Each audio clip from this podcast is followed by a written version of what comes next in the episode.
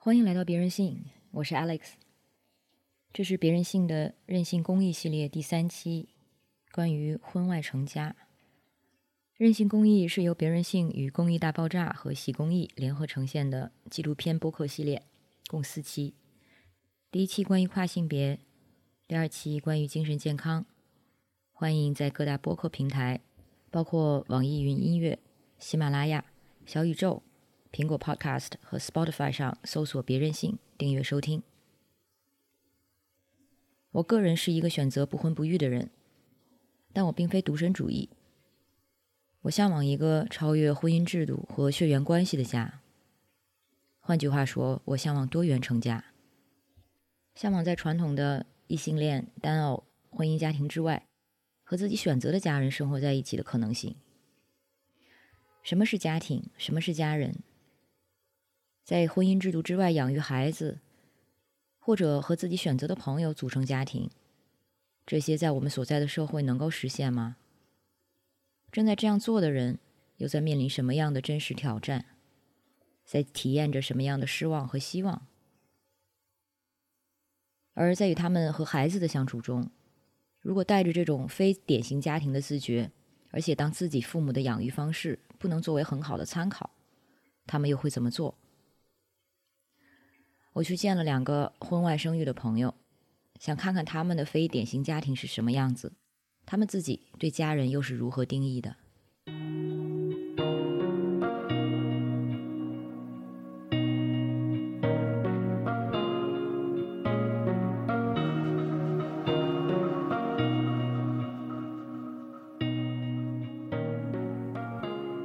二零一五年，沈伯伦因为一个众筹项目上了新闻。那年他二十六岁，刚做爸爸。孩子的妈妈和他是已经分手的前情侣，同时是孩子的共同养育者。对于生下这个孩子，他们两个人一直非常确定。但是同时，对于不要婚姻，他们两个也很确定。所以即使在怀孕期间分手，也没有改变这两个事实。但是没想到的是，至少在当时。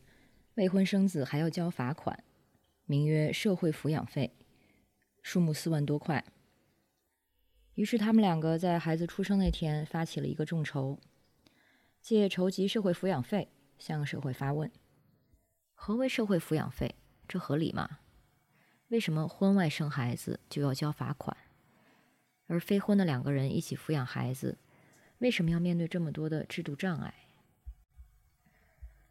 沈伯伦将众筹的额度设置为每一份十元，因为钱并不是主要的目的，他的目的是让更多人关注到这件事情。另外，除了社会抚养费，作为单身状态的孩子的母亲是无法享有生育保险的，而且要想给孩子上户口，还必须要提供沈伯伦和孩子的亲子鉴定。这个众筹项目很快被平台下架了。不过，在之后的几年里，国家的各地也因为各种原因，包括征用的标准不一、用途不明、账目不清等等，逐步取消了所谓的社会抚养费。这也不是沈伯伦第一次做这样有社会诘问性质的项目，甚至在他的朋友看来，这很像他会做的事情。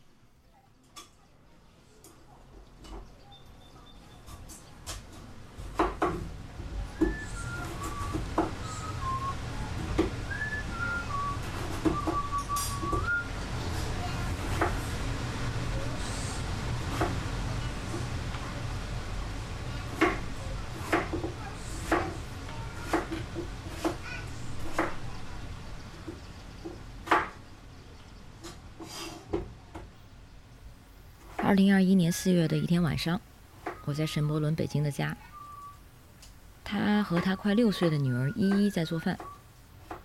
依依由两人轮流照顾。今天是周三，轮到沈伯伦接依依回家。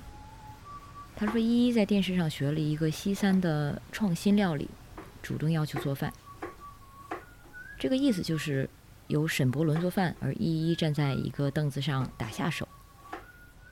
这道菜的原料很多，而至于哪样放多少，沈伯伦都要先问一下依依。这是什么？这是料，洋芋。不是，这里面有料料包，cinnamon。cinnamon 记得是什么吗？哎，不太记得了。肉桂，肉桂。还有很多别的香叶，香香叶。我好像闻到了洋葱的香味儿。是吧？你闻一下。对。你闻一下。哦，我又听到了声音。来了，来了啊！一会儿就可以加汤了啊，基本上炒就炒的差不多了，好吗？要不要加奶吗？奶加一。你要吗？嗯，不用吗？一点都不用吗？来来，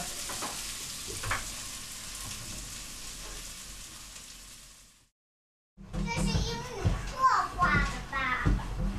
这是英语课画的。什么呀？这是大蜜蜂、黄蜂。蜜蜂。你觉得画我画的好吗？当然，成语来说，这幅画有比别人的差。晚上八点四十分，沈伯伦给依依念了十页的《彩虹小马》。这个页数也是两人协商的结果。然后依依成功的入睡，我跟沈伯伦开始聊天。就是现在，如果说到家庭这个概念的话，谁是你认为是家人的人？其实我倒是没什么太那什么特别的这个答案，我就觉得我爹妈是我家人，嗯，我孩子是我家人。我我并不认为啊，血缘关系或者说两性关系或者说什么，它一定是超越其他社会关系的，它也只不过是某一种社会关系之一。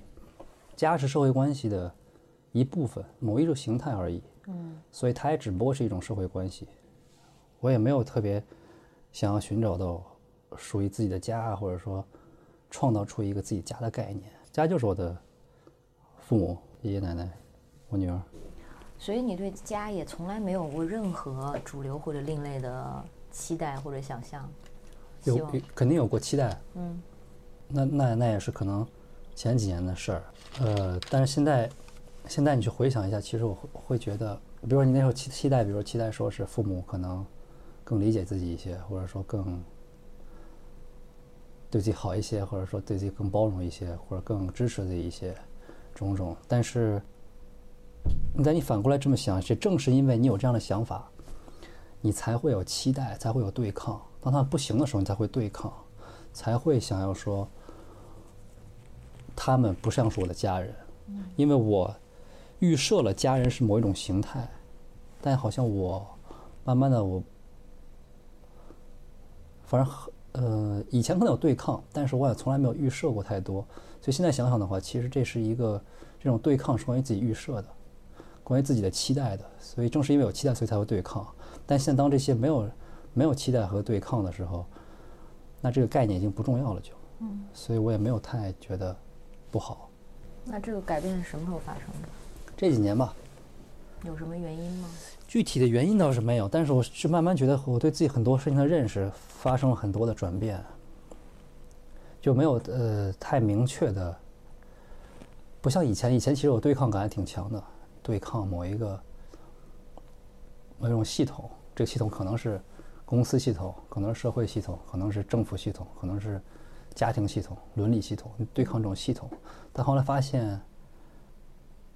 我也不知道为什么，反正就慢慢慢慢，现在当然现在也有对抗，因为当时前几年对抗可能有些时候是不太自主、不太意识得到的，但慢慢当自己意识到这件事情以后，就是说你如果真的想达成一些事情，你需要靠别的方式去做，而不只是对抗。对抗的话，对你越对抗，其实越意味着你承认它的存在，承认它的价值，你承认父母和家庭的价值，但他们价值太强了，所以你要去对抗打倒它，因为社会系统太强了，政治太强了，所以你要去。游行、斗争，你越这么做，越证明它的存在。所以，当我认识到这个问题之后，我开始觉得，对抗只是一种方式，甚至而且对抗很多时候是，呃，产生这种副作用是对自己很大的。那你刚才说还通过其他一些方式，比如说呢？重新构建、重新创造。嗯，啊，就是说对抗，你可以对抗，打倒他，打倒他以后，那你还是回到一个你要构建。我比如说我原来反抗我父母的那一套，OK 打倒了可以没问题，然后呢，然后现在你自己成为父母了，你还是要构建一套父母的伦理体系。那你自己成为父母以后，你的伦理体系和他们带给你伦理体系有什么区别？对，所以对抗它只是一个一个暂时的步骤，真正的步骤可能是在于后面一个构建的一个步骤。如果但是如果有些人可能不对抗，他也可能呃不爱对抗，他也不是这样的性格，他直接可以去构建。那他这个构建其实直接就可以抹掉全面的一个系统了。也有人就是顺从啊，啊，对，顺顺从顺从是大多数顺从是大多数。但就是说，我觉得，呃，最好的那一步肯定是在创创造那一步的，嗯，重新构建那一步是最好的步骤。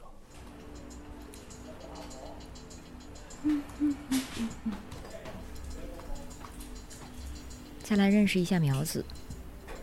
苗子现在住在广州，和鲍妈何子一起生活。孩子阿超目前暂时被送回了老家，由苗子的妈妈照看。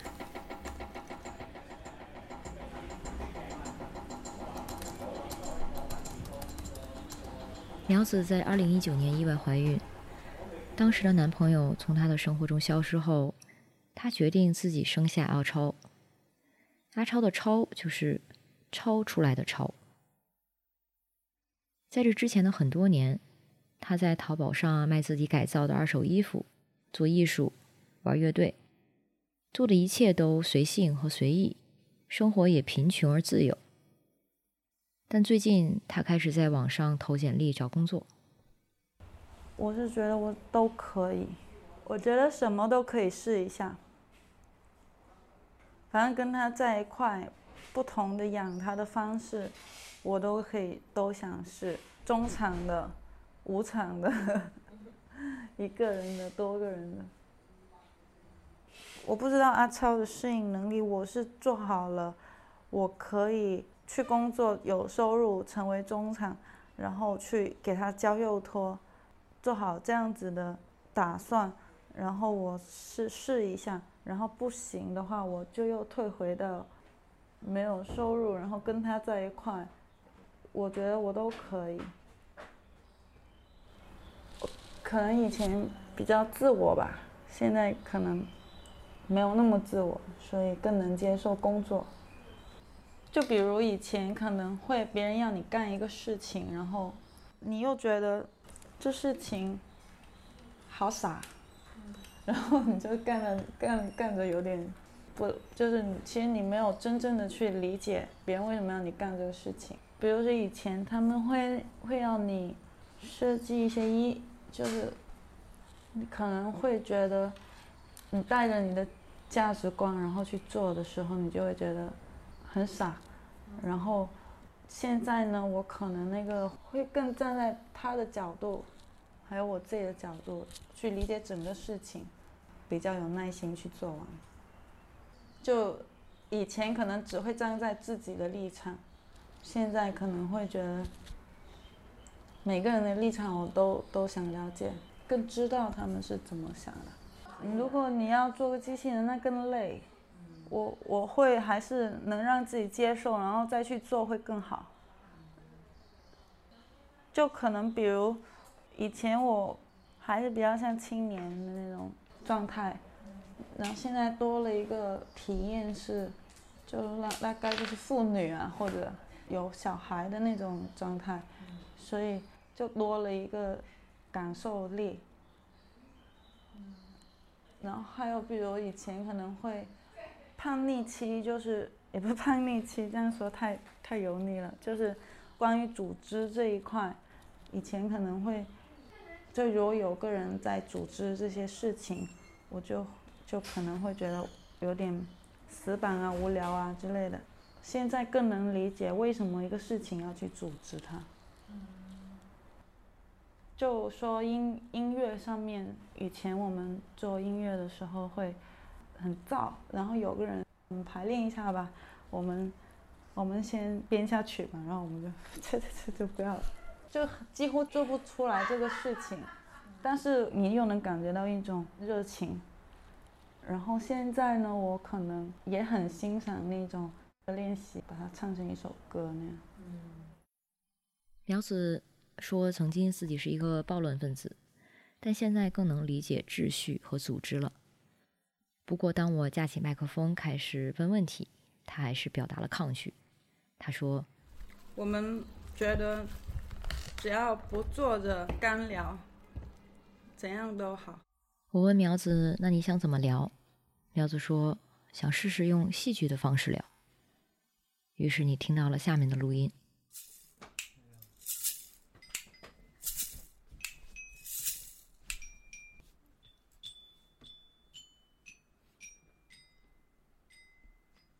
跳着念。好，action。木木，你觉得你的家人是谁？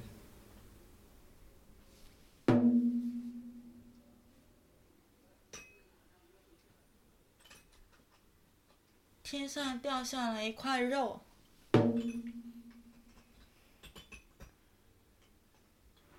基因存在于空气中。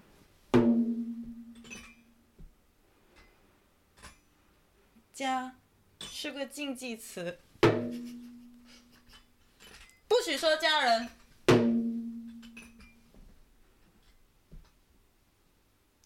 不许定结论。你明知故问，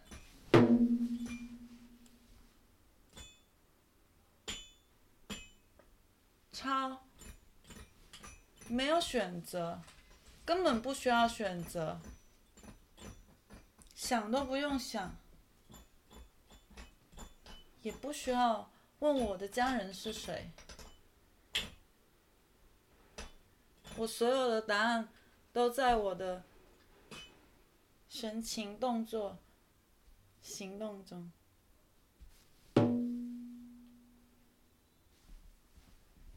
阿超是你的家人。他是天上掉下来的一块肉，所以你妈是你的家人。我是我妈天上掉下来的一块肉，你也是。我觉得，因为故事的开始就是天上掉下来了一块肉，有了阿超，这是所有故事的开始。之后的其他的人就慢慢的。开始就存在了。Alex 是天上掉下来一块肉吗？当然。那他是你的家人吗？这不是我能回答的呀。就是从今天起，从明天起，到后天，它就开始存在了。它也可能会消失。可以说，在我眼里，跟我有关系的都是家人。那跟阿超有没有关系？因为阿超是故事的开始，嗯，等于有了阿超这个角色之后呢，就开始有我这个角色，嗯，然后就开始有你这个角色，开始有，我们都所有跟阿超有关的人就开始浮现了，开始存在了。所以，Alice 如果消失了。他就不是家人，Alice 出现了，肯定跟阿超也有关系。不存在于 Alice 出现了，然后又跟阿超没有关系这种情况。因为阿超是故事的开始。你爸妈是你家人吗？是，是他们此时此刻在照顾着阿超。所以我说是。那前六前半年他们没有在照顾阿超的时候呢？不是。然后苗子问了他的伴侣豹马同样的问题。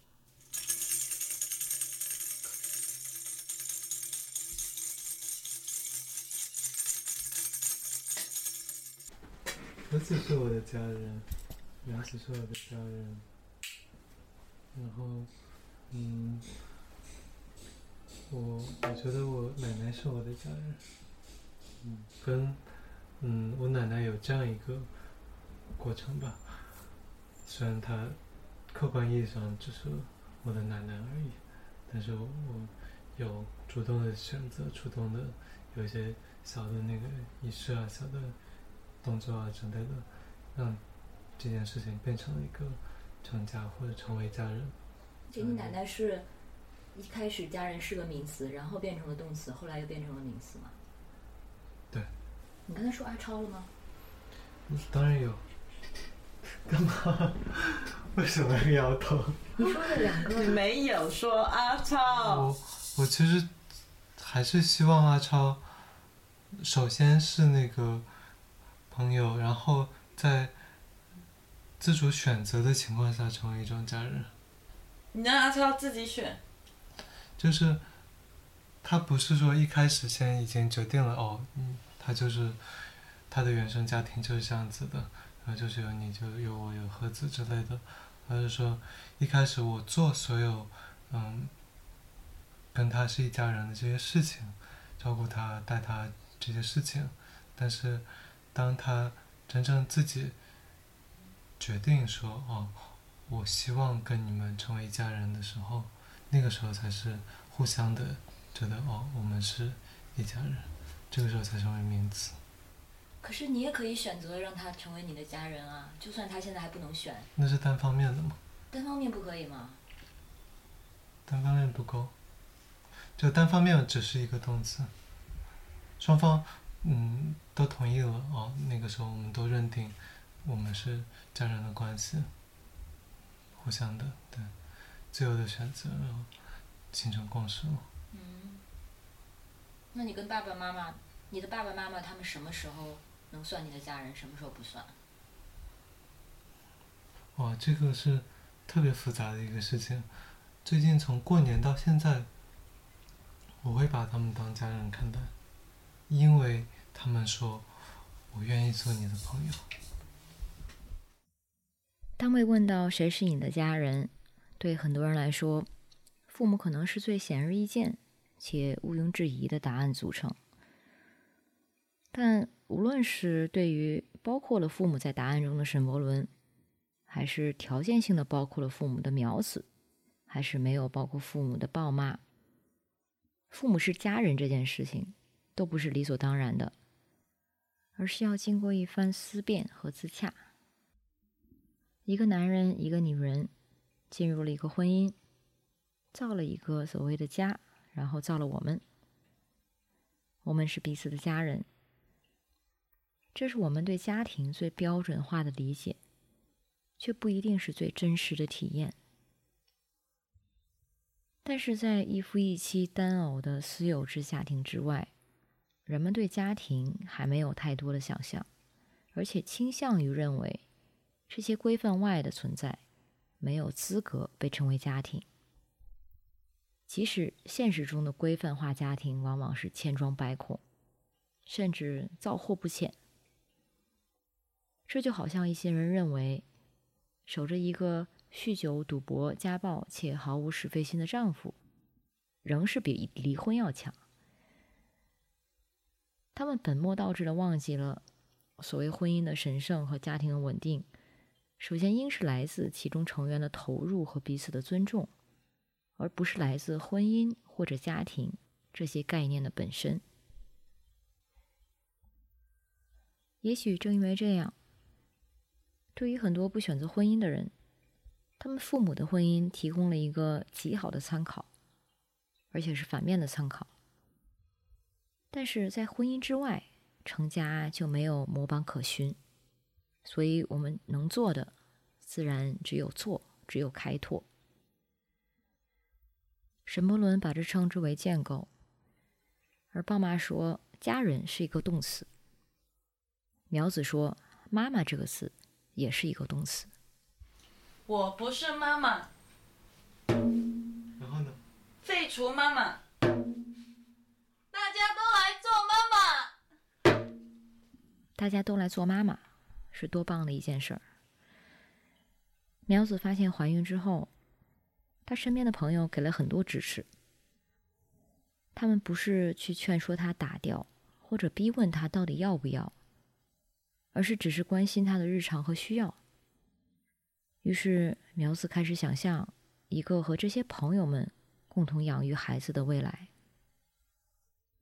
婚姻是什么意思呢？如果说婚姻是为了和愿意和我共同养育孩子的人组成家庭，那婚礼是这样一个家庭成立的仪式。这样说的话，和愿意和我共同养育孩子的朋友们结婚，是不是也挺有道理的？于是苗子举办了一个和朋友们的婚礼，所有人穿着自己加工过的当地的戏服，扮演新人，扮演高堂，扮演主持人，也扮演表演者。他们上茶、递烟、念诗、唱歌，热热闹闹、疯疯癫癫。这到底是干什么呢？苗子在一个曾经的采访里说。我的婚礼应该是处于正在定义中。有一些人认为是婚礼，有一些人认为不是婚礼，也有一些人正在想这是不是婚礼。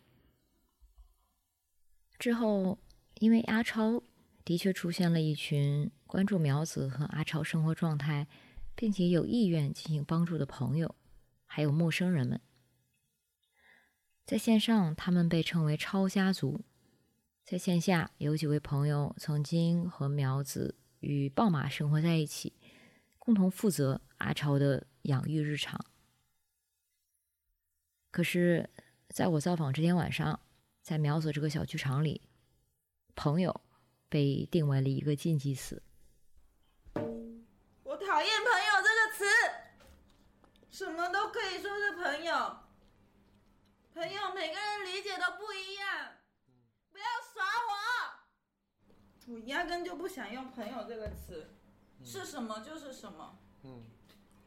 朋友完全看不出他的动机，他有可能一会感觉跟你很好，一会又跑得很快，一会又用一套自我感受、一套等级、一套公不公平这种理论来跟你决裂。Alice 想找我们录电台，他就是来找我们录电台。Alice 不是朋友，Alice 想养阿超，他就是家人。为什么要存在“朋友”这样子这么含糊的词？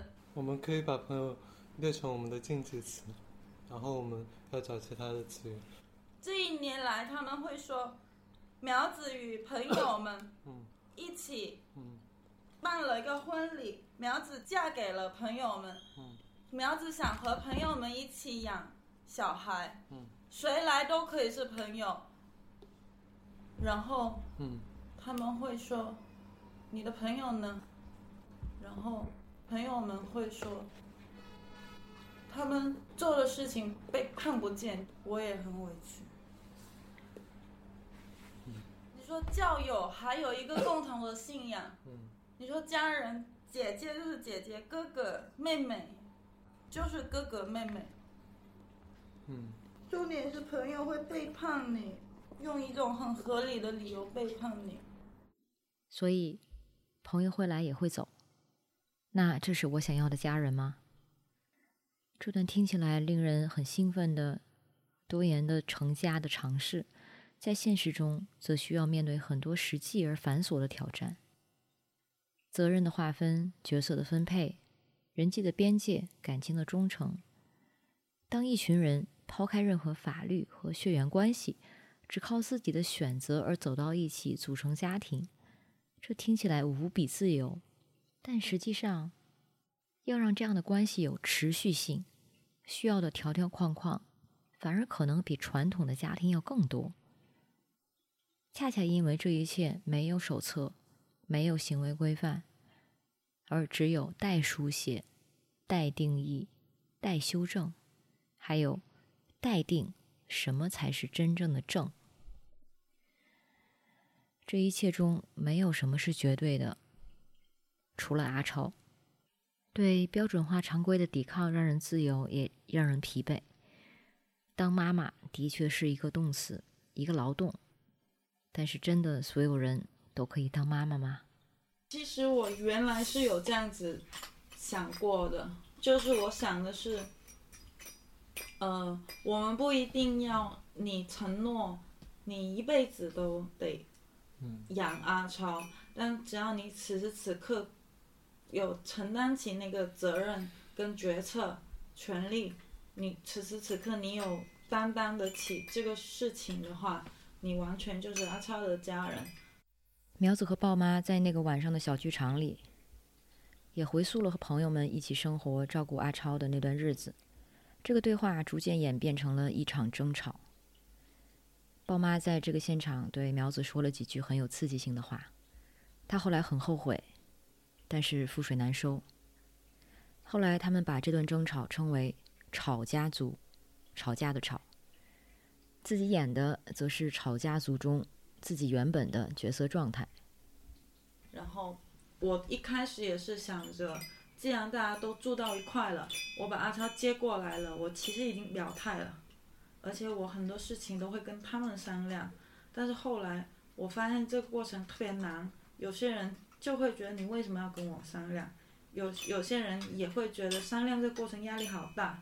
我我想提出我别的想法，嗯，然后就他始终说是，比如说经济上的压力，比如说马上买一个尿裤，然后尿裤挺贵，然后分摊，然后那很自然的，如果只是朋友的话，那我只是呃一起住，然后住之后，那当然不应该分摊这个尿裤的费用。然后，如果我我一开始就觉得我频繁的表态，就是频繁的做决定、做做做决心，然后我一直就是跟大家说，我们聊聊吧，我们我们写写一些就就是生活的规则吧，就是明天我们我们排一下班吧，就我一直做一个这样子的角色，后来我有点受打击了，因为我受到了一些评价。但是这些评价实际上，实际上是很很自然的，但是对我来说就是打击。怎样的评价？怎样子的评价？就比如说我排班的时候，嗯他们会说我不想成为一个保姆，嗯，对啊。然后我妈妈都是保姆。我说教他们一些带阿超的一些细节，然后他们会觉得我不信任他们，然后比如说我会说，呃，这个奶瓶最好用开水烫一下吧，刚刚掉地上了，然后他们就会觉得我老是在指挥他们做事情。然后我就很受打击，但实际上他们的感受也是很正常的，但是我就会觉得我总是把自己打得太开，然后我也很容易就是受伤。嗯，我觉得反而不是你打的太开，而是你打的不够开。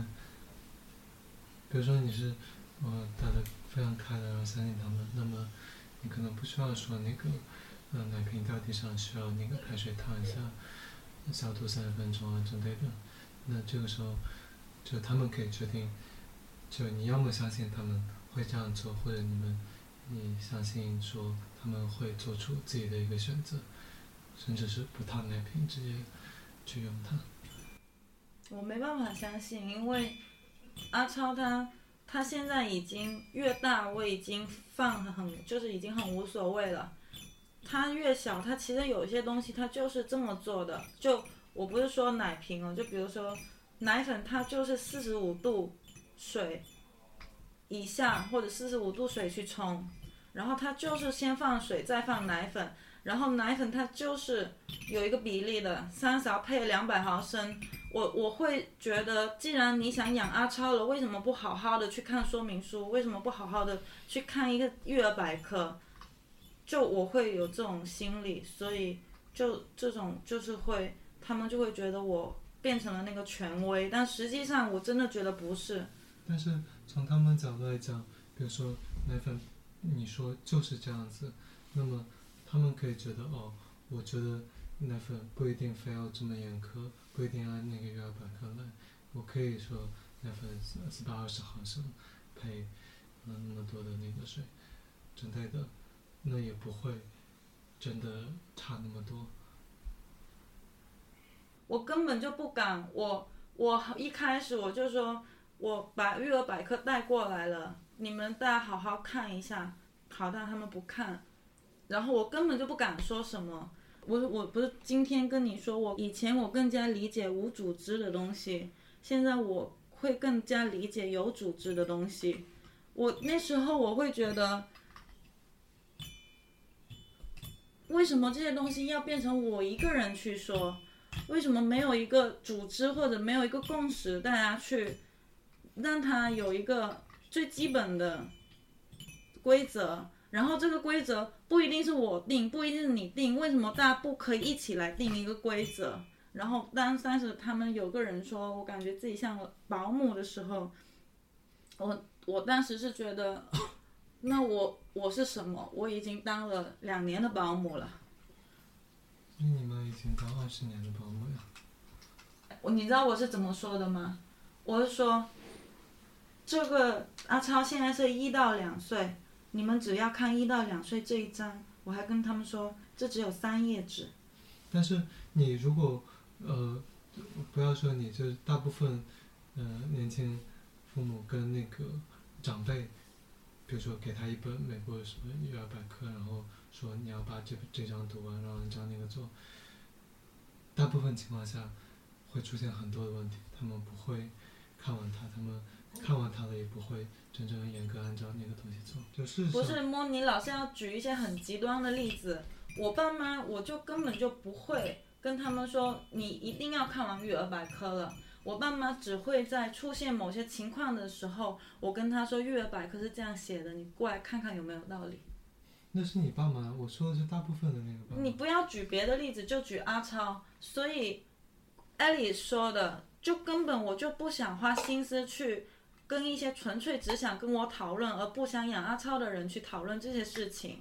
如果你想养阿超，我们就来讨论这个事情。如果你不想养阿超，我为什么要跟你去争执争执这个该不该看育儿百科、冲不冲奶粉这种事情呢？很多父母跟那个长辈，就上一代的爷爷奶奶带带小孩是有类似的一个情况的。这个我觉得跟多不多元家庭其实关系并不是很大。我自己跟阿龙和子他们一起大家超，包括跟姐姐一起大家的时候，嗯，我其实没有这个问题。就是说我我不会说，呃，因为他们那个没有这样做，然后觉得很沮丧，然后觉得他们嗯有很大的问题。然后我觉得我跟他们沟通的方式不太一样。你你不是我，对啊，在所有的过去的时间里面，我是主要照顾者，我觉得跟主不主要没有关系。这很有关系，这真的很有关系。我刚刚说的那些问题，不是像你把它想象的说我装牛角尖就是冲奶粉这个事情，不是。我刚刚说的是，就你预设了你是主要照顾者之后，那么不是预设这就是其事实他所有人的话，呃，你制定这些就是规则的时候，或制定这些规范的时候，我没有制定规则，我背负了背负了这样子的压力。之所以你制定了这种特定的规则，所以才背负了这样的。我没有制定规则，为什么要我去制定规则呢？我觉得我大家超的时长并不少于你，真正的问题并不是你大家超的时长就少于我，我自己觉得是超过你的。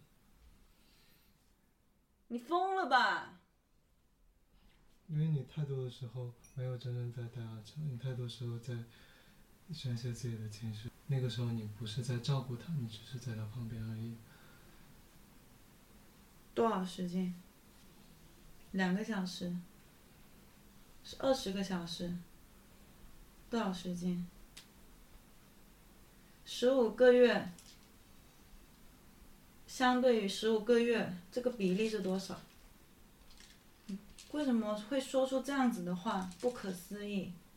你说出了你照顾阿超的时间比我还长这样子的话，啊，很你你已经在，扭曲事实了很了。多时候你确实只是很多时候是多少多少时间？就每次你就是没有办法没有办法照顾他的时候，没有就是你只是在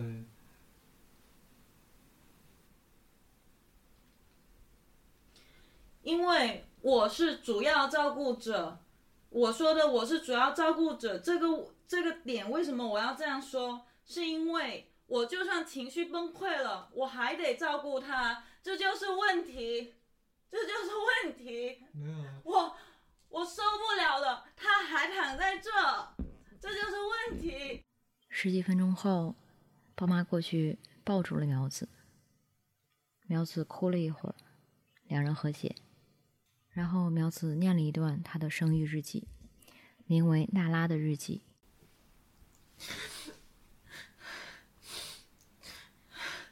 第九天，身体已经一分为二。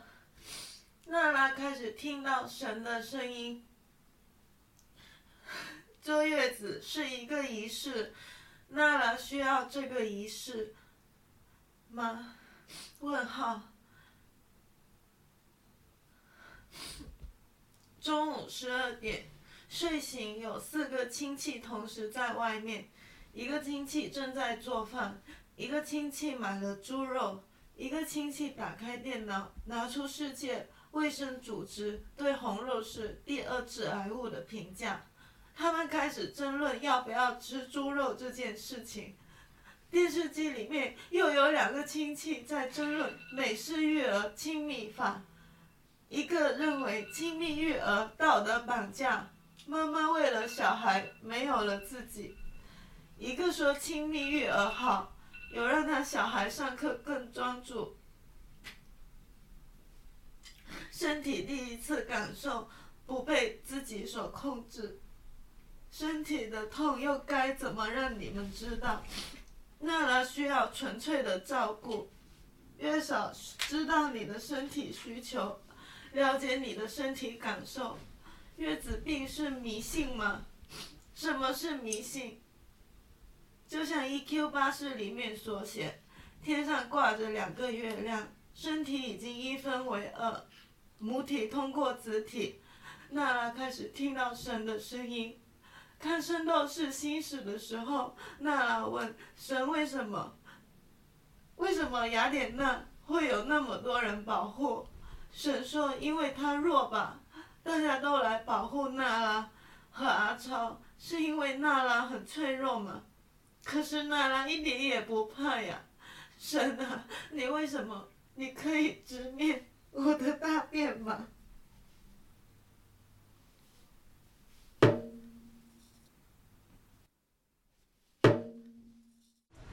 双面来做吧。你收拾吧你，你给收拾好了，把桌上腾腾出来啊。好了吗，百丽？嗯，这个好了，你用小碗还是用什么碗？小一点儿点儿的碗，蓝色那个可以吗？小鸭子的中碗，小鸭子碗。嗯，好，等会儿啊。鸭子碗。爸爸，这是一道创新料理。我的创，我说的创新料理在哪里？把这个里没了。拿在这儿。你去把手洗了，把碗端了好吗你先去把碗手洗了，把碗端上去。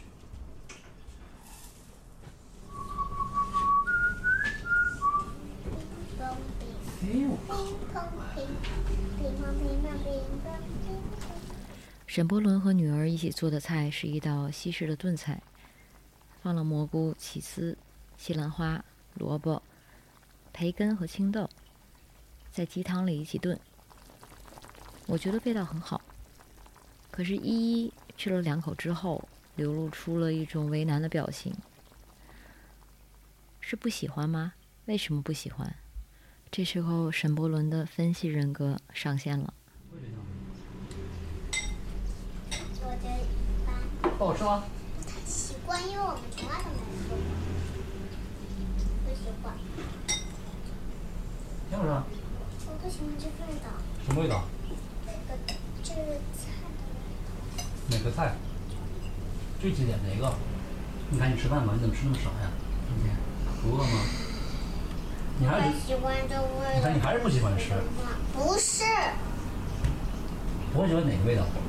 不是不不喜欢这道菜，是不喜欢豆子。没怎么做过，不习惯味道。我得慢慢品尝吃嘛。不习惯不就是不喜欢吗？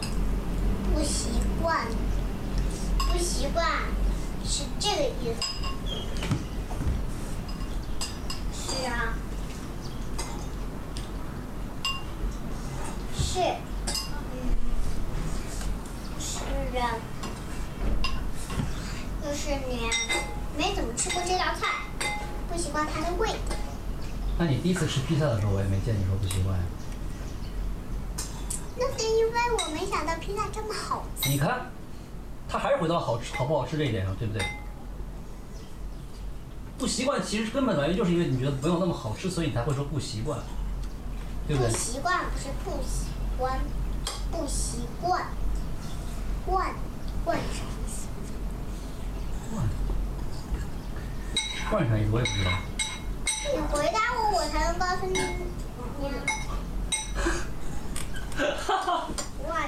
你得让我说惯的意思，然后你来回答我的问题，那你不是让我回答我自己了吗？不习惯什么意思？没事儿，你还赶紧吃你不习惯的菜，还是多吃点，不然我饿我。。我喂你就可以吃了是吗？不好吃的话都我忘我喂你。不习惯还是不好吃这个问题，在剩下的晚饭时间里，大约每隔几十秒就会重复一次。最终，沈伯伦锁定了依依不喜欢吃的是菜里的豌豆，然后他们商定沈伯伦来喂依依，然后依依必须再吃十五勺，前提是每一勺里最多只能有一颗豌豆。就这样，依依的碗还是一点一点的空掉了。来，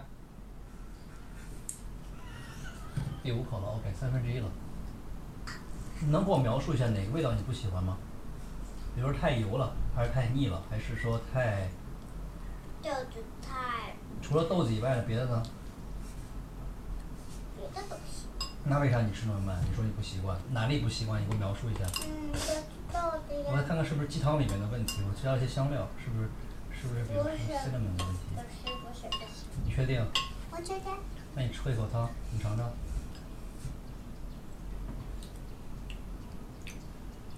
没问题，你就是因为豆儿所以不吃，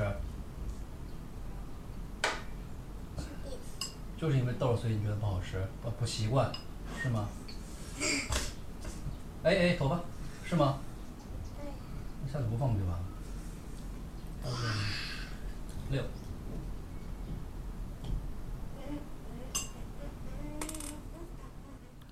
沈伯伦对自己的教育方式其实很自查，也就是说，他知道自己有时候很啰嗦，但是认为这很必要。他说自己对语言的精准有要求，因为他认为语言的精准意味着人对自己的洞察。他也知道自己有时候太凶了，在这一点上还需要努力改进。我是随时随地在遇到事儿的时候会跟他讲这里面的道理的，我是这种人。我看出来了，对我是这种人，就我觉得，我觉得讲道理是一个很重要的是，重要的手段，就像你读寓言故事一样，你所有的寓言故事都有道理，那为什么放寓言故事里讲呢？我现在生活里处处都是道理，只不过很多人没有可能这个敏敏锐度去讲这个事儿，嗯，你觉得他听得懂？听得懂，而他能够反馈给我，比如说我们在路上，北京交通是很混乱的。大车不让小车，小车不让自行车，自行车不让人，人一块儿闯马路。嗯，哇塞，抱团儿闯马路，闯红灯，这这就是道理。嗯，或者说，比如说有人摁摁喇叭，就特别烦躁的摁喇叭，然后我就会跟他说，呃这种摁喇叭这种方式态度是不太好的。呃，大概跟他说一下，他就会反问说：“那我们为什么不摁回去？”你看，这里面就出现一个道理，就是以报复的手段，以暴制暴是不是正确的？你就要跟他想想这个事儿。但其实我也不清楚到底是不是正确的，不是正确，有些时候是有效的可能，但未必是正确的。你反过来看，你现在看他电影儿，那个漫威电影儿，其实不都是以以暴制暴吗？啊、但反正就是，比如他那天看《哈利波特》，我们我们基本把我们一块儿把《哈利波特》过去俩月都快看完了。他不是有那个那个那个三三巫大赛，Try wi- Wizard 对对对他那我看那个不是粤语粤语发音版本，三巫大赛，反正就是三个巫师比赛嘛。对结果那个 Cedric 死了嘛，嗯，但是 Cedric 死之前的时候，是哈利是可以去拿那个杯的，但他回来去救 Cedric，让 Cedric 一块儿去拿那个杯，一块儿赢。嗯，他就问我为什么要回身救他？他可以去赢得那个奖杯的。哎，你看这个事儿，你就可以跟他去说这个，就赢之外的意义是什么？刚才吃饭你也看见了，我们争论这一个问题，到底是你不吃饭是因为你不习惯还是不好吃？这也是我最近才发现的，就是我对这个事情是真的是非常的呃在意，就我对于表述清楚这件事情是很在意的。我记得前前两个月，他矮嘛，他小嘛，所以他想指一个什么东西，这个那个那个这个，他发生过几次。我当时有一次特别不耐烦，我说你别跟我说这个那个，给我描述出来。那说什么？你不是不会说颜色，你不是不会说大小，你不会不是不会描述，你给我说这个那个，就是一个愚蠢的行为。我当时就是就是上火，那他开始给我描述。你其实知道怎么回应的，你只是用一个最简单的方式，需要让我进入你的视角去看这个问题。你会担心说他，比如说更怕你吗？或者是觉得你更严厉？他就是觉得我更严厉，已经是这样了。嗯我再不严厉，可能也会用规则来统治这些这个，用条条框框来统治这个生活。你只能去感知说，OK，这个时候是不是要用这个方法？是不是要用规则？是不是要这么语言的强调精准？有没有意义？或者说你在强调语言精准的时候，是不是可以和善一些？那你现在重新构建的这个父女伦理体系，跟你跟你父母的有什么区别？有很多相同的，其实你会发现，嗯，但是是有意识的再去改进，呃，你不认可那些，但是也有很多你可能觉得改会挺吃力的，那是肯定的。比如我父母都是挺挺强势的人，嗯，我也很强势，然后你在这种权力关系里面就更容易强势。你跟你孩子的关系，他必定有一种权力关系，他有很多种很多层面的关系，但其中有一层必定是权力的，无论从年龄还是阅历，还是从物质情况，还是从你跟他的生育情况，你就是压制他一头。所以有时候他不由自主的就产生一种权力关系，这个是慢慢要去规避的。但是因为而且长期你是这样的性格，然后你也是那样成长起来的，这个规避是一个很漫长的过程。你在那个过程里面生活了十八年，那你是否需要同样的时间做同样的工作？那我不知道，但反正它一定是漫长的。但是至少说现在有这个意识做这个事情。比如有些时候，很多时候你在家里面，他有些事情做的可能比较混乱，或者说乱七八糟的。最简单的方式就是权力关系，你用权力来压制他、呵斥他，让他纠正，然后把一切都弄弄得风平浪静的，这是最简单的方式。但这方式是不是最好的方式？那我们的生活就是这样的过来的，被权力所塑造的。对，那你现在在这种情况下，你会怎么做？先接受那个混乱，嗯啊，我觉得混乱可能是成长的一部分，啊，就很多时候可能是因为，因为你是二三十岁、三四十岁，所以你已经知道秩序什么样的，你知道是可以到什么样的秩序，所以你就会要求一个五六岁、十几岁的孩子是那样的。其实还是不接受，不接受这个混乱，但有时候觉得接受好像也没什么，好像也没什么，就接受，接受完了以后，你再去回过头来。让他了解从这个混乱到那个秩序的样子是什么样的，比如说房间的卫生，或者说他自己的卫生，或者作业的混乱，嗯，其实无所谓。其实你仔细想，仔细想，其实无所谓。那就就说，比如说你回来必须要洗手，回家必须 回进门必须要换干净的家里的衣服，脏衣服不能上床。然后他喜欢爬来爬去在地上，就是然后又往床上爬，然后去看书什么的，就会你要说他。但其实好像也。真的有那么大必要吗？好像也没什么，换件衣服就行了，让他地上重新扫一扫、拖一拖就行了。嗯，差不多。但也没有，也没，其实没有特别明确的例子说哦，因为这件事我要改变了。但是有很多小事儿，比如说你说了他，他又哭了，你说一说他，他又哭了。就当时在想说，这个到底要不要说他，有没有必要说他？当时情绪平复下来，你就觉得，我靠，真是挺委屈的啊！我刚才好像是挺挺挺凶的啊，自己都觉得自己凶。然后他他还他还好，他还会会表达，就是说他会，因为你这个长此以往的教育和交流，你也会告诉他说你要表达，所以他也会说你当对我太凶了，你能不能先道歉？但是他如果会表达情绪的话，这已经觉得比比如说我们或者跟我们父母那一代惯性的教育方式已经好很多了。当然，但那也是跟他上幼儿园有关系。他幼儿园国际幼儿园，他教这方面自我感知、自我表达会比较多一些。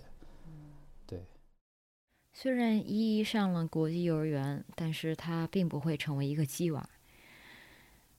沈梦伦告诉我，明年依依就会去上公立小学，而且也不会去上什么补习班或者竞赛班。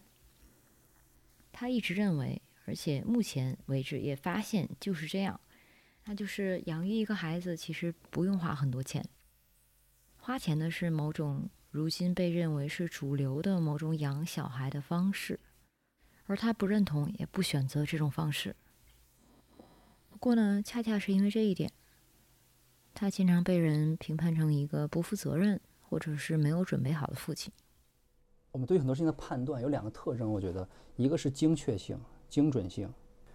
就比如说，我生一个孩子，我需要住哪儿，需要考虑好未来十年、十五年的财产有多少，他需要走哪一步去上哪个学校，去哪个国家上。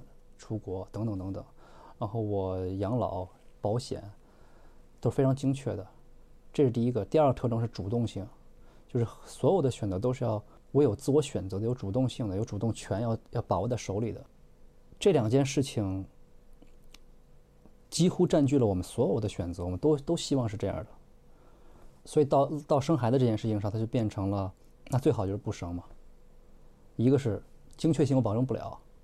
我还希望玩呢，我稳定不下来，我也没钱呢。第二个是主动性，我一旦生了以后就没有回头路了。但是在这些事情上，我反倒不是这么看待和感受的。嗯，他指的责任是说，如何能够提供给孩子一套非常良好完备的系统，让他精准的镶嵌在当代社会的分工体系里边，这就叫负责任吗？我反倒觉得这他妈不负责任。就说我觉得你现在回看这整个一套分工系统里边，整个社会现在这个这个这个环境里这个这个状态，我觉得你如果按照这样的算法来去生一个孩子，这才是一个真正不负责任的。你把自己剥离开，把自己生活的每一块都剥离开，有一个不同生活模块、工作模块、爱情模块、家庭模块、金钱模块、孩子模块都剥离开了以后，然后都不是一个完整的人的时候，你说这是负责任的生活？因为我这样，因为我这样可以把我的孩子从我身上剥离出一个模块，镶嵌进社会的模块，然后很精精准镶嵌进去，他可以完成以后年薪千万的一个工作，哇，太负责任了。那我觉得这反倒是一个问题的一个假设，这实在是太傻逼了。我觉得这个，我觉得我我的负责任的方式是说，我把我的生活和工作和我对于孩子的教育和对未来的想象、爱情，全打包成看成一个整体。而不是一个一个精确的模块拆分，所以我就说他去上学没问题，他受的教育和他的学校的成绩可能不是最重要的，但同时我在家回家，我在路上会跟他做很多道理的教育，因为这不是一个模块的拆分，而是整体的。我随时有教育，随时有情感，我随时可能也会有别的东西在思考。我的工作也是跟他的生活绑定在一块儿的，比如说我的工作可能和我的别的思考绑定在一块儿的，也不是完全不是完全拆拆分开来的。但现在其实大部分都拆分开来的，他们认为那就负责了。唯一的原因是因为他们可以挣到足够的钱，去生下一个模块，去干下一个模块的事儿，包括旅游，包括买个电影票，包括，我就很扯这个。嗯。好。多了长脚了。洗手洗嘴，把你的围嘴拿拿爸爸，我给你出个脑筋急转弯，什么什么东西有一个面？有四条腿，它不会走路。桌子。对。这不猜过了吗？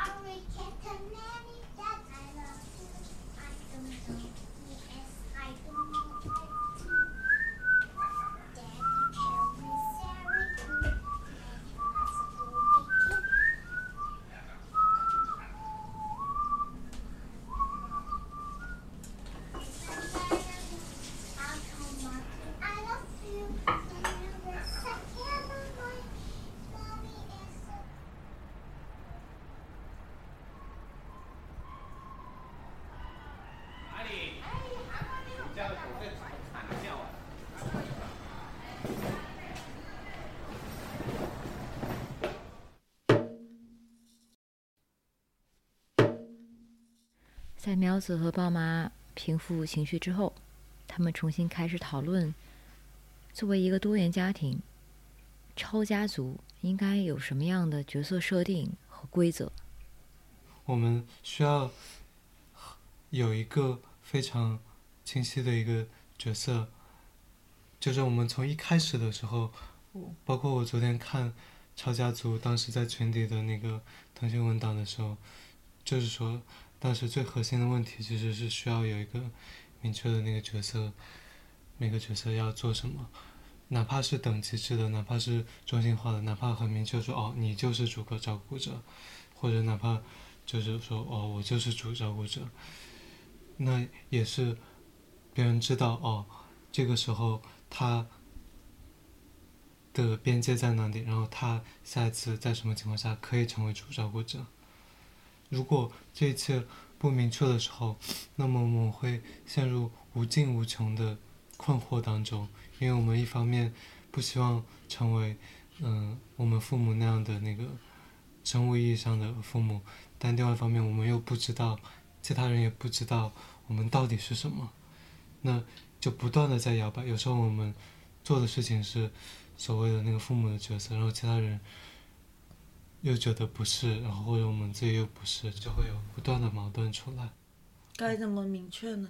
我们需要通过一个成文的写成文字的规则，你之前有写一些规则，然后这些规则是有帮助的，从一开始就有一些尝试，但是我们之前的那些规则没有说角色这件事情，没有说哪个人是什么这件事情，我们说了一些底线的问题，我们说，比如说哦不可以这样做，不可以。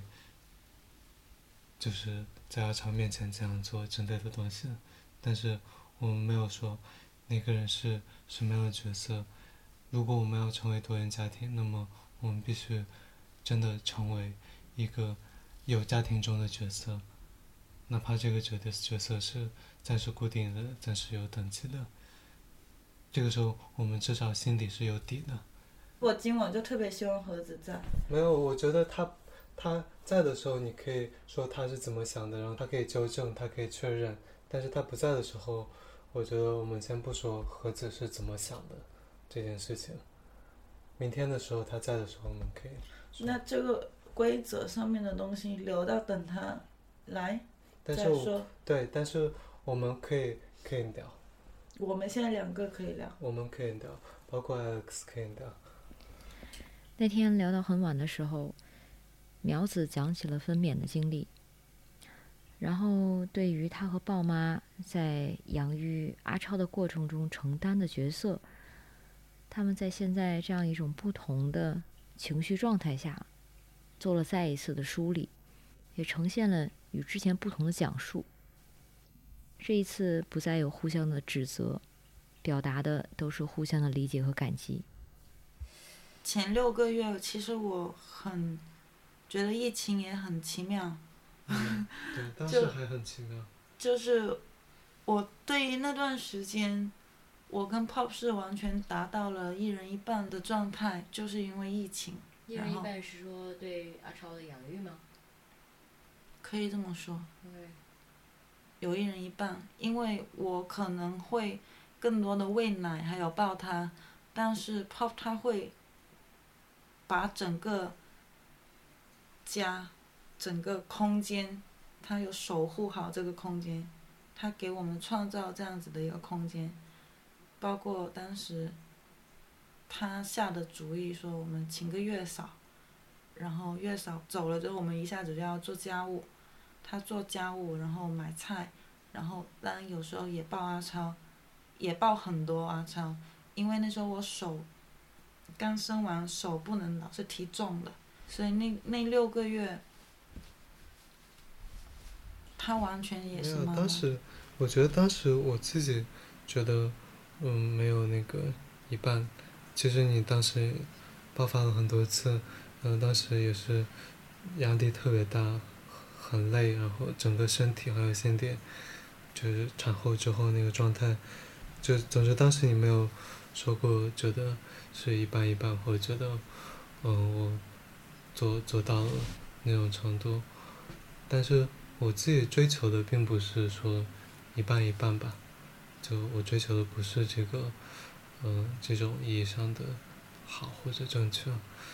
大家抄之前，比如说苗子分娩的时候，那个我当时哦看了一些所谓的那个女权的文章，然后他们说哦一定要打无痛，因为无痛减少痛苦，然后西方都是百分之七十打无痛，然后他们打了无痛，觉得哇整个过程好很多啊之类的。当时我就说哦我们千万不要管那个无痛针没有医保啊或者很贵啊之类的，我们一定要去一家可以打无痛的医院，然后想打的时候一定嗯、不要犹豫，就想打就打啊之类的。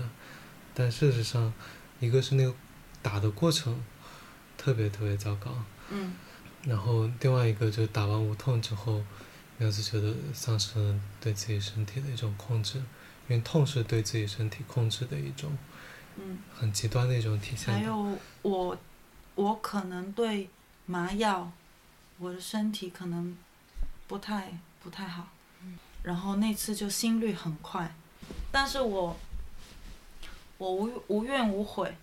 那段时间我为什么说说我感觉 pop 跟我是一半一半，是因为他完全参与到了我身体的决策跟阿超的决策。很多东西我相信他，因为他喜欢查资料，他他查资料，然后就变得很有说服力。然后我我也是相信他，他跟我一块做的决定特别小，有很多次机会我们可以一块做决定，所以那段时间我会特别有安全感。然后现在就是，比如有一些时候或者阿超大了，然后包括我现在也没在阿超旁边，就不是我们两个一块做决定，也就比如现在可能我妈在带，我妈在做一些决定，对啊，那时候有什么具体的例子你记得的吗？他帮我从我父母那找到一些自信。当时我父母对于我生小孩这个事情是有很多干预跟关心、担心，然后他们想拿很多主意，当然都是出于担心我。那会我我也是习惯就是无助嘛，纵使心里有一些想法，但是我我觉得无助的情况下就可能还是得听他们的。但是 Pop，他是，比如他有的时候说了一句话，他比如他会说，苗子你，阿超的费用医药费至少，他当时最先说的是医药费我们完全可以自己给。嗯，第二个就是后来月嫂，他就说我们也可以自己请个月嫂。就他有几个很实际的行动，然后很多话，让我敢在我爸妈面前说，我可以承担小孩的费用，你们不用管。这一点是很直接的，就是直接我就是获得了小孩的决策权。其实那会我没有怕我不敢说这样子的话。我当时可能，呃，我爸妈说什么，我还是就是会听，就是会接受他们的安排。对啊，我觉得，嗯，经济只是一方面，从经济开始，对，经济是一根蒂子，只是说哦，你是有选择的。类似的，在那个文化上面、价值观上面，你很容易说哦，他父母说的一些东西你觉得不舒服，你觉得想反抗啊之类的，但是你得建立自己的那个一套那个价值体系。这个时候你，嗯、去跟他们聊，跟他们商量是，嗯、平等的。虽然父母的存在，在我与沈婆伦和苗子和鲍妈的对话中反复出现，但是亲子关系其实并不是这期节目想探讨的母题，甚至亲子关系本身，在我看来都不能算一个母题。可以说，沈伯伦、苗子、包妈他们这些婚外成家的尝试，恰恰是为了打破父母存在在家庭关系中的中心位置。这几个人跟自己父母的关系，现在所在的状态不同，态度不同。比如沈伯伦，他现在把血缘关系看作一种命运性的前置条件，而他选择接受并回馈这种命运性。而苗子作为阿超的生母，或者鲍妈作为和阿超完全没有血缘关系的家人，他们两个都不觉得血缘关系本身具有任何正当性的条件。其实，在阿超诞生之后，因为苗子需要时间恢复，所以等他们第一次见到阿超，他只是从育儿房的保温箱里抱给他们的一个婴儿，所以他们两个人会笑称，其实这完全可能是其他人生的孩子。对他们而言，基因是一种迷信，是在日后的养育中，是跟阿超的每一个互动中，为他做的每一个喂奶。和拍嗝的动作中，如苗子所说，他在哭，而你把他哄到不哭了，这个经验才真正赋予了他是你的孩子的真实。但无论是沈波伦、苗子还是鲍妈，他们都在尝试把家庭关系开放给更多的可能性。沈波伦习惯用英文的 “buddy”，也就是“伙计”这个词。称呼依依，他的女儿。而苗子和鲍妈在他们的日记里，形容阿超是一位身体残疾、精神失常的朋友，所以需要特别照顾而已。苗子说：“对于阿超，他不想成为妈妈，而是想成为苗子。”鲍妈则说自己不想成为爸爸。而当我问他想在节目里用什么名字出现的时候，他选了“豹妈”这个称呼。孩子不只是孩子，也可以是一个平等的人。妈妈不是妈妈，也可以是自己。爸爸则可以成为妈妈，也可以是一个 buddy，是个朋友。等孩子长大了，让他自己去选择怎么称呼自己就好。这一切称谓上的看似过家家一样的游戏，其实他们的底层是我们如何在独立于传统的婚姻关系之外，建构亲子关系、伴侣关系、家人关系的思考。我们都生存于关系中，所以爱的关系本身才是母题，而爱在超越。传统的婚姻或者血缘关系之外，能以什么样的形态存在、表达，甚至成为一种能量，而让所有参与其中的人，包括孩子，都变得更完整？这的确需要某种对抗，但是这种对抗是为了让路越走越宽，而不是越走越窄。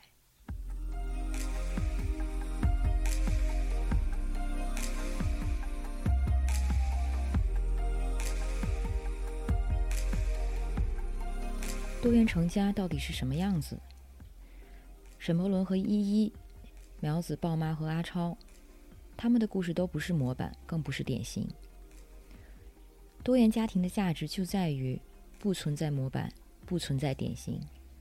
我们所有人都可以去创造自己心目中家庭的样子。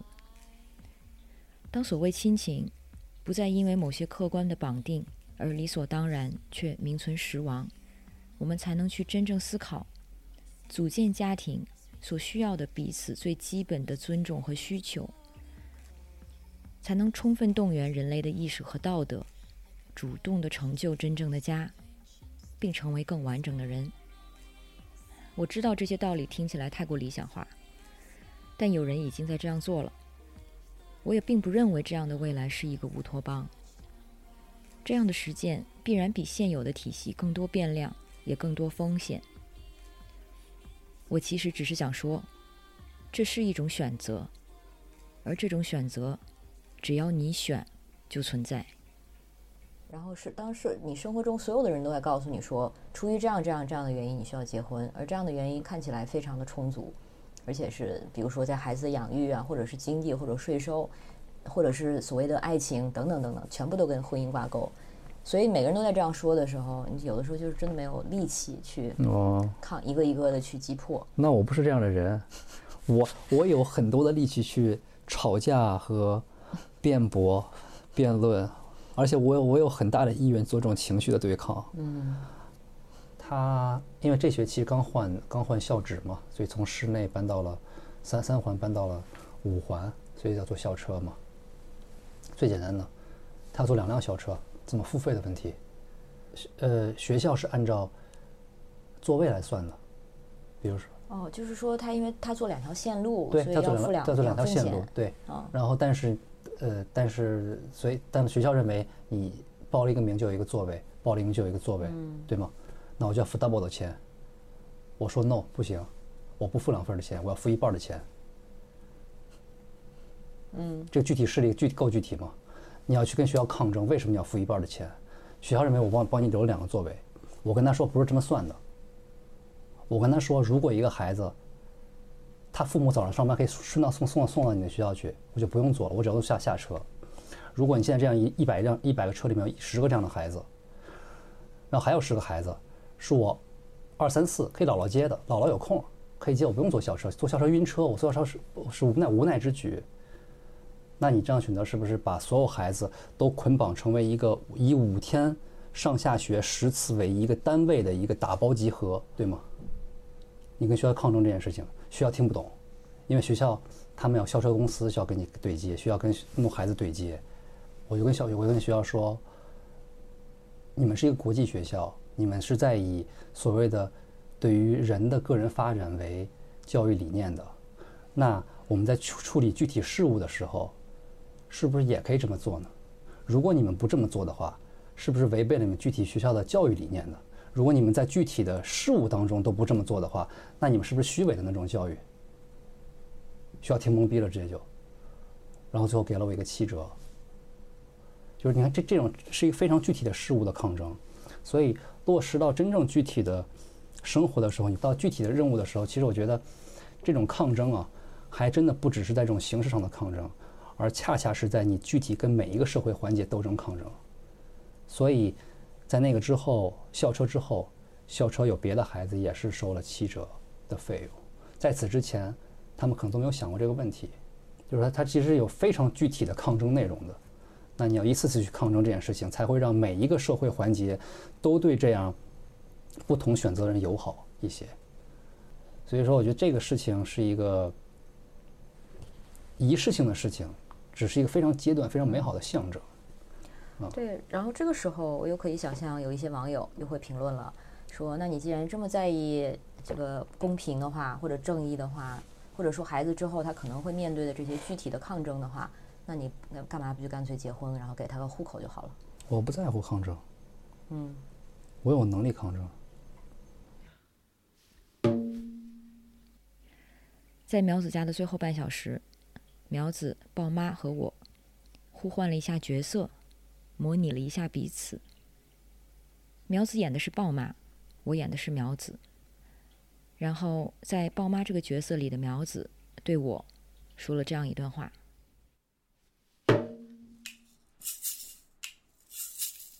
苗子，相信我，我也想做妈妈，我也想跟你一样。沉重的部分我也能承受，我做好准备了。荣誉的部分我也想有，跟阿超在一块，对我来说，他也给了我很多东西，我也需要他。嗯我不是在帮你，我觉得阿超就是我的孩子，你做的很好，你做的很好。我跟你在在一起生活了这么多这么多个月了，阿超出生的时候我也在，我看着他出生的，对我来说，就跟我生的是一样的，那些规则，那些要求，那些标准，相信我们可以把它说清楚，不要着急，但是你着急也是有理由的，因为阿超一直很活生生的在我们面前。你可以着急，我理解你。那你着急的时候告诉我，我跟你一块把它说清楚。我们会保护好阿超，也保护好自己，然后剩下的更多的好玩的事情，它就会发生。我们一定会先保护好阿超，先保护好自己，有足够的安全感的情况下，好多东西就会自然而然来了。有我们就接受它，没有的话。还有我呢。好，结束。